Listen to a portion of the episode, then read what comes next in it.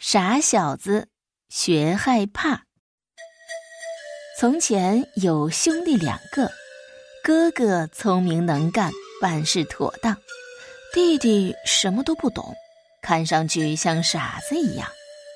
爸爸把小儿子当成是家里的累赘，什么事情都让大儿子去办。有一天夜里，父亲叫大儿子去取一个东西。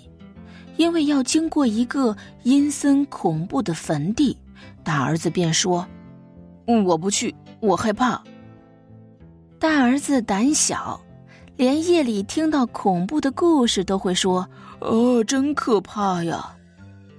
可是弟弟遇到这种情况就不理解害怕是什么东西。他想，害怕肯定是一种能耐，而我却没有这种能耐。有一天，父亲告诉他：“听好了，别老蹲在墙角。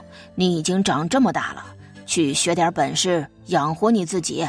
看你哥都能干，你真是个没用的家伙。”嗯，爸爸，我愿意学本事，想学害怕，因为我从来不知道什么叫害怕。小儿子说。哥哥听了弟弟的话，心里直笑。父亲听了儿子的话，叹了口气说：“你想去学害怕，那就去学吧。不过，凭这个可挣不到饭吃。”又过了些日子，碰巧教堂执事来到他家，父亲愁眉苦脸的说起小儿子如何无用，如何是个窝囊废，竟然想去学害怕。教堂执事说。啊，想学这个，那就到我那里去学吧。于是父亲就让小儿子跟着执事走了。几天后的一个深夜，执事把他从床上叫起来，让他去钟楼打钟。同时，执事心里想：这次让你知道什么叫害怕。小伙子走上钟楼。突然看见楼梯上站着个白色人影，他大声问：“你是谁？”影子不动也不吭声。深更半夜的，你在这里干什么？还不快滚！小伙子又喊。其实那个白影是执事扮的，想让小伙子把他当成幽灵。你到底是谁？你再不吭声，我就不客气了。